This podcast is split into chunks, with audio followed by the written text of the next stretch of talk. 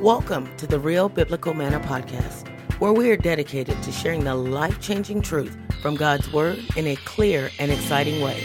Join us each week for practical guidance on Christian living, prayer, prophecy, and more. Be sure to follow our podcast so you can be notified each week of new episodes that will lead you into a deeper relationship with Christ as we commit ourselves to studying the Bible and following its teachings. If you enjoy the show, please leave us a review and also share it with your friends. Thank you for listening, and let's get started with another episode.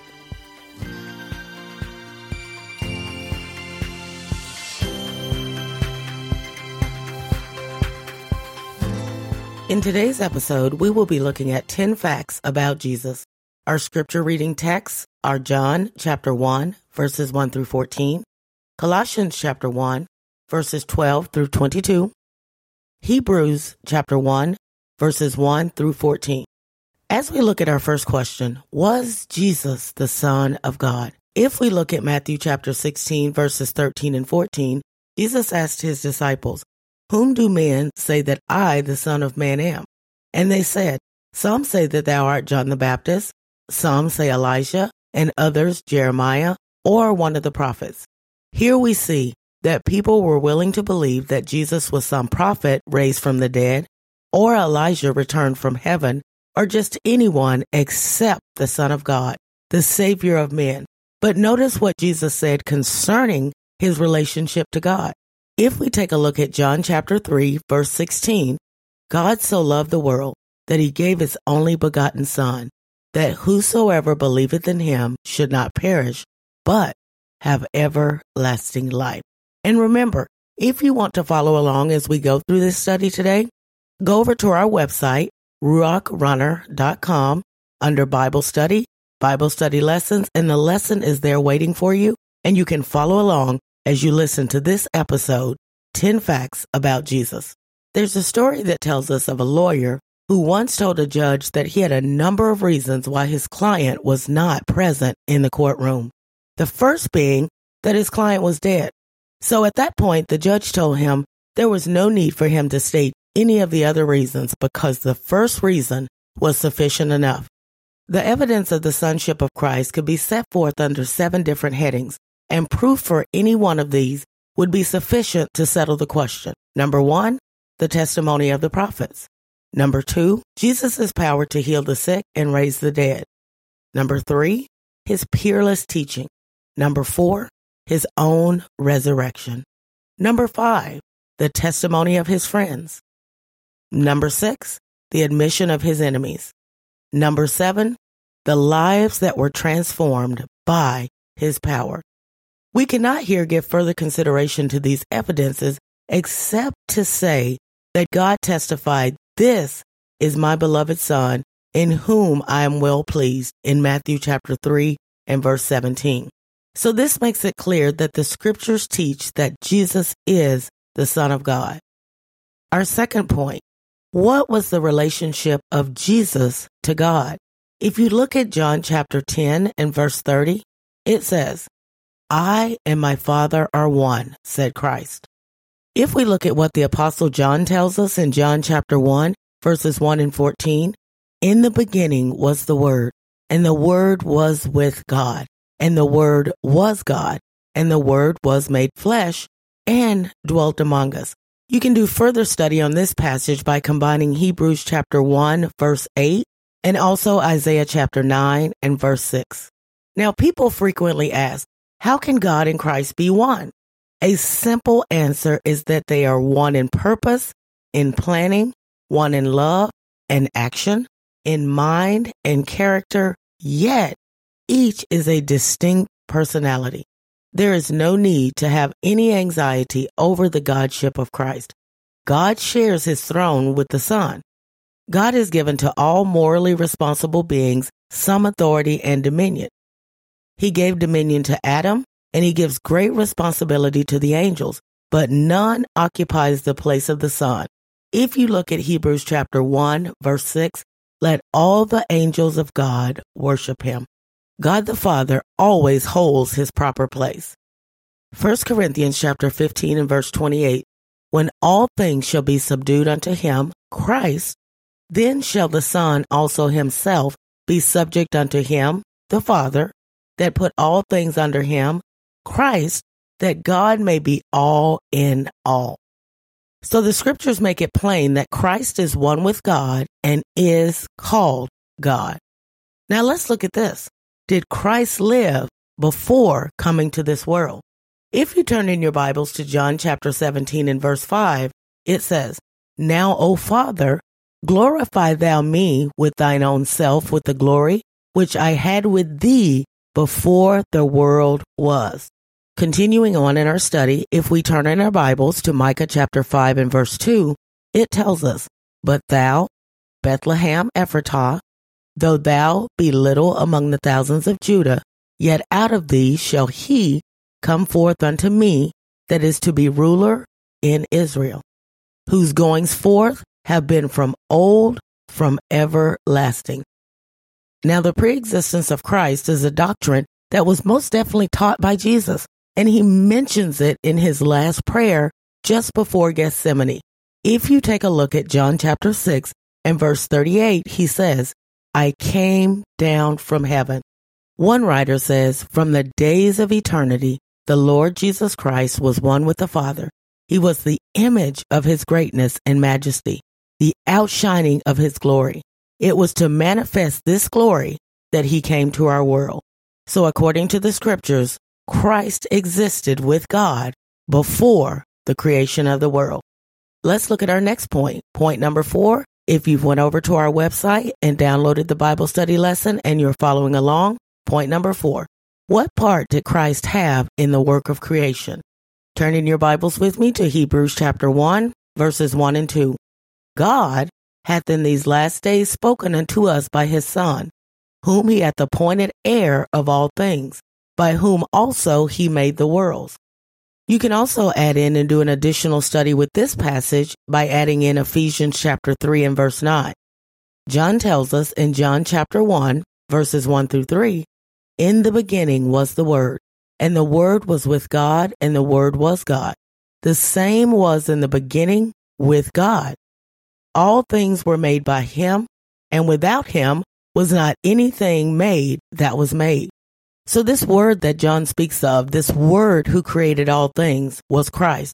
As verse 10 clearly shows us, this mighty creator is our savior and he has the power to create a new life in each and every one of us. How do we know this? Because his word is true and it does not return void. Take a look at 2 Corinthians chapter 5 and verse 17. If any man be in Christ, he is a new creature or creation. So the Bible record indicates that Christ cooperated, worked together with God, the Father, in the work of creation. Let's take a look at our next point, point number five. In what way was the birth of Jesus supernatural? Turn in your Bible to Isaiah chapter 7 and verse 14. It reads, Therefore, the Lord himself shall give you a sign. Behold, a virgin shall conceive and bear a son, and shall call his name Emmanuel. Emmanuel meaning God with us. For further study into our point of in what way was the birth of Jesus supernatural, we can also reference Matthew chapter 1, verse 18, and also verses 22 and 23. They read, Now the birth of Jesus Christ was on this wise. When as his mother Mary was espoused to Joseph before they came together, she was found with child of the Holy Ghost. Now all this was done that it might be fulfilled which was spoken by the Lord by the prophet, saying, Behold, a virgin shall be with child and shall bring forth a son. Now, this is what we've come to know as the incarnation. So, Christ was not a new being, but he appeared in human form. The Word was made flesh, John chapter 1, verse 14 tells us. Philippians chapter 2, verses 6 through 7 confirm this point further, saying, who being in the form of God, thought it not robbery to be equal with God, but made himself of no reputation, and took upon him the form of a servant, and was made in the likeness of men. We can also look back again at Matthew chapter 1, verse 23. They shall call his name Emmanuel, God with us. So you see, the scriptures teach that Jesus was conceived by the Holy Spirit and was born in the flesh of a virgin. This next point that we're going to look at is nothing new. From the beginning of time, we can see that the Israelites struggle with this. Prophets and people all throughout the Bible struggled with this same thing. Even kings throughout the Bible, many people from Genesis to the book of Revelation struggle with this point. So what example did Jesus set for us in his struggle with temptation? Turn in your Bible to 1 Peter chapter 2 verses 21 and 22. Christ also suffered for us, leaving us an example that ye shall follow his steps, who did no sin, neither was guile found in his mouth. If we look at John chapter 15 and verse 10, I have kept my Father's commandments. Hebrews chapter 4 and verse 15, Jesus was in all points tempted like as we are, yet without sin. Now, because the Son of God lived a sinless life in the flesh, he accomplished five things. Number one, he demonstrated that by the indwelling power of God, the law of God could be kept by converted man. Number two, his righteous life in the flesh is now available to cover our sins. Number three, he is able to sympathize with us through his struggle against sin.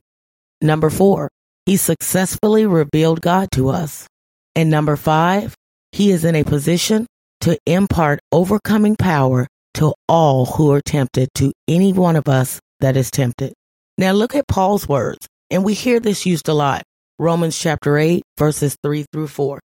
What the law could not do, in that it was weak through the flesh, God sending his own Son in the likeness of sinful flesh and for sin, condemned sin in the flesh that the righteousness of the law might be fulfilled in us who walk not after the flesh, but after the Spirit.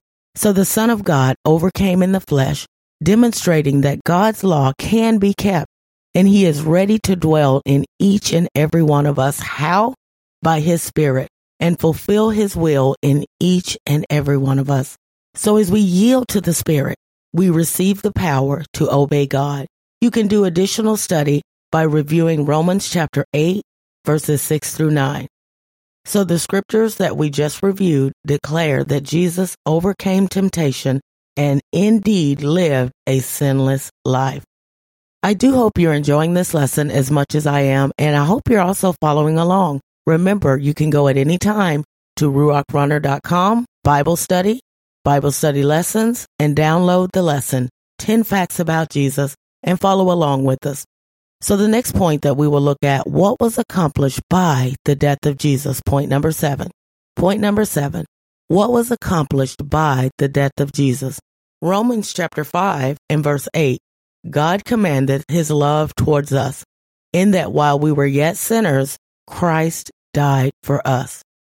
There's a story of a stranger who was seen reading names on tombstones in a Civil War cemetery. He stops before a forsaken grave, removes his hat, and he stood gazing silently for quite some time. Finally, he takes out his pocket knife, whittled a small board to a sharp point, and cut something on the face of it. Down on his knees, he placed the sharp end of the board at the head of the grave, and bearing down with his weight on the other end, he forces it solidly into the ground. Again, he quietly gazed downward. Brushing the tears from his eyes and face, he rose and slowly turned, places his hat back upon his head, and with reverent steps he moved quietly away. On the small board he had engraved the words, He died for me. You see, in the war days of the years gone by, that stranger, a man who had a wife and children, had been called to the army. When he was just preparing to leave, another young man came to him and pleaded that he might go in his place instead, so that his wife and children might be spared their loved one and their care provider. That man finally yielded and allowed the other young man to go for him. Through the cruelness of the war, that young man was killed. So years later, the stranger came and stood by the grave. Something kept saying deep down inside, He died for you. He died for you. And so he did. And so did Jesus die for us. Let's turn in our Bibles to Matthew chapter 26, verses 27 and 28. he took the cup and gave thanks and gave it to them, saying, Drink ye all of it, for this is my blood of the New Testament, which is shed for many for the remission, the forgiveness of sins. One writer has said that Christ was treated as we deserve, that we might be treated as he deserves. Mercy. He suffered the death which was ours, that we might receive the life which was his. With his stripes, we are healed. Powerful, powerful statement. You see, since the holy law of God is as sacred as God himself, only one equal with God could make atonement for its transgression. That someone was Jesus, our wonderful Savior, Jesus Christ. You see, the human mind may never fully fathom the science, philosophy, or theology of the atonement, the at one but we can accept it, and all who accept the sacrifice of Calvary will have the joy of a changed heart. The Bible very plainly teaches that Jesus died to make possible the forgiveness of our sins. Let's look at point number eight. Why is the resurrection of Jesus so important to us? If you turn in your Bible to Revelation chapter 1, verses 17 and 18, I am the first and the last. I am he that liveth and was dead. And behold, I am alive forevermore. Amen. And have the keys of hell and of death. Let's move over to Romans chapter 5 and verse 10. If, when we were enemies, we were reconciled to God by the death of his Son, much more, being reconciled, we shall be saved by his life. You can do an additional study along with Romans chapter 5 and verse 10 by reviewing 1 John chapter 5 and verse 12. The resurrection of Jesus from the dead is a doctrine that distinguishes Christianity from all other world religions. Why? Because Buddha, Confucius, Muhammad, and the founders of other religious movements are dead. Jesus alone points to an empty tomb as evidence of divine power and of conquest over death. No fact connected with the life of Christ is so firmly supported as the fact of the resurrection. There was a group of infidels in England during the 18th century that became convinced that all efforts to overthrow the Christian religion would fail as long as people believed in the resurrection of Christ and in the conversion of the Apostle Paul. So, one who was in their number, Dr. Gilbert West, who was a brilliant lawyer, was asked to publish a tract upon the alleged resurrection of Christ, while another, Lord Lyttelton, was to write a pamphlet exposing the conversion of Paul to be a myth. Sometime later, these two men met. West inquired of Lyttelton whether he had completed his assignment. Lyttelton replied in the affirmative, but he stated that in examining the evidence, he himself had become convinced of the conversion of Paul and was writing now in support of it. Then Lyttelton asked if West had finished his work on the resurrection. In reply, West confessed to a similar experience.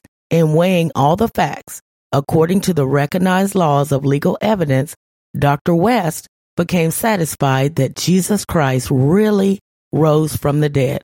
If you would like to further do study on the results of this, you can find a copy of Dr. West's book titled Observations on the History and Evidence of the Resurrection of Jesus Christ. Our brother Paul goes on to boldly say in 1 Corinthians chapter 15, verses 17 and 18, If Christ be not raised, your faith is vain, ye are yet in your sins, then they also which are fallen asleep in Christ are perished. The resurrected Christ is a living Christ.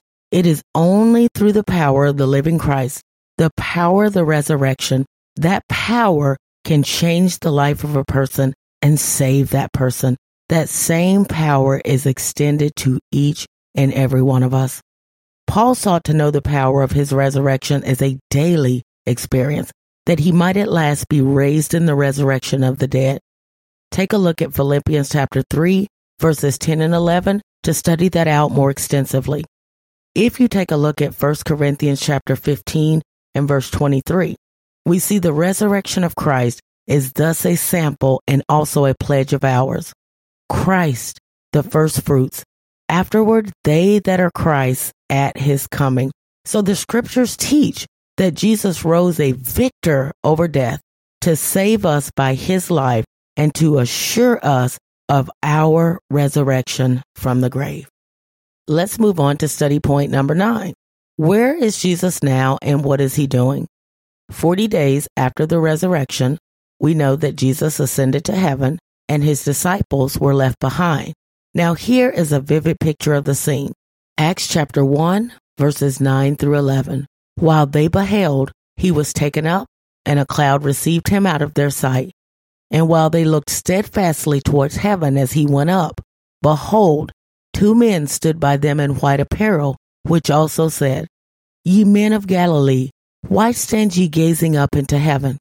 This same Jesus which is taken up from you into heaven shall so come in like manner as ye have seen him go into heaven. So Christ ascended to heaven to become our mediator and high priest. Now let's look what Paul says here. 1 Timothy chapter 2 and verse 5. There is one God and one mediator between God and men, the man Christ Jesus. If you'd like to study out a little bit more being a good Berean, review Hebrews chapter 8 and verse 1. Also, Hebrews chapter 7 and verse 25. Each of us need and have a representative in heaven who understands our problems. Jesus truly understands. For we have not an high priest which cannot be touched with the feeling of our infirmities. Review Hebrews chapter 4 and verse 15. If we take a look at Hebrews chapter 2 and verse 17, he was made, made like unto his brethren, that he might be merciful high priest. Hebrews chapter 4 and 16 tells us we may come in reverent boldness to the throne of mercy, grace, and power. So, according to the Bible, Jesus ascended to heaven and is now mediating on our behalf. So, let's take a look at point number 10, our last point. Will Jesus come again? In review and study of John chapter 14, verses 2 and 3, in my Father's house are many mansions. If it were not so, I would have told you. I go to prepare a place for you, and if I go and prepare a place for you, I will come again and receive you unto myself, that where I am, there ye may be also. Hebrews chapter 9 and verse 28. So Christ was once offered to bear the sins of many, and unto them that look for him shall he appear the second time without sin unto salvation. The second coming of Christ is the climax of the gospel. It is the time of rewards. Without it, the cross loses its meaning. The cross is the seed of sowing of God's love. The second coming is what? The second coming is the harvest time. It is the homecoming of God's people. So the scripture clearly testifies that Jesus will come again. So let each and every one of us be ready to meet him. There are many prophecies predicted about Christ all throughout the Bible. Jesus is indeed our Savior, our Lord, and our God. He is our hope for this life and also for the life to come. I do hope you've enjoyed this study. I do hope that you're a good Berean and go back, download the lesson if you haven't already from our website. You can go over to ruachrunner.com, click on the tab at the top that says Bible Study, the expandable down Bible study lessons, and click on lesson number two. Here's a brief review of the questions that we went through today. Was Jesus the Son of God? Did Christ live before coming to this world? Did the Father and the Son share in the work of creation? What is meant by the word incarnation? How was Jesus our example while here on earth? Why did Christ have to die? Why is his resurrection so important to us? What is Jesus doing now? And is Jesus coming back for his people? Will he return a second time? I do hope you believe, brothers and sisters, that he will return. Until next time, walk good, do good, be good. Tornado, I'm out. And thanks for listening. If you enjoyed this episode and you'd like to continue helping to support the show, you can do so by sharing it with others and posting about it on your social media. Also, consider becoming a monthly sponsor of our podcast for as little as $4.99 a month by visiting anchor.fm forward slash Ruach Runner and click that sponsor button. Until next time, Maranatha.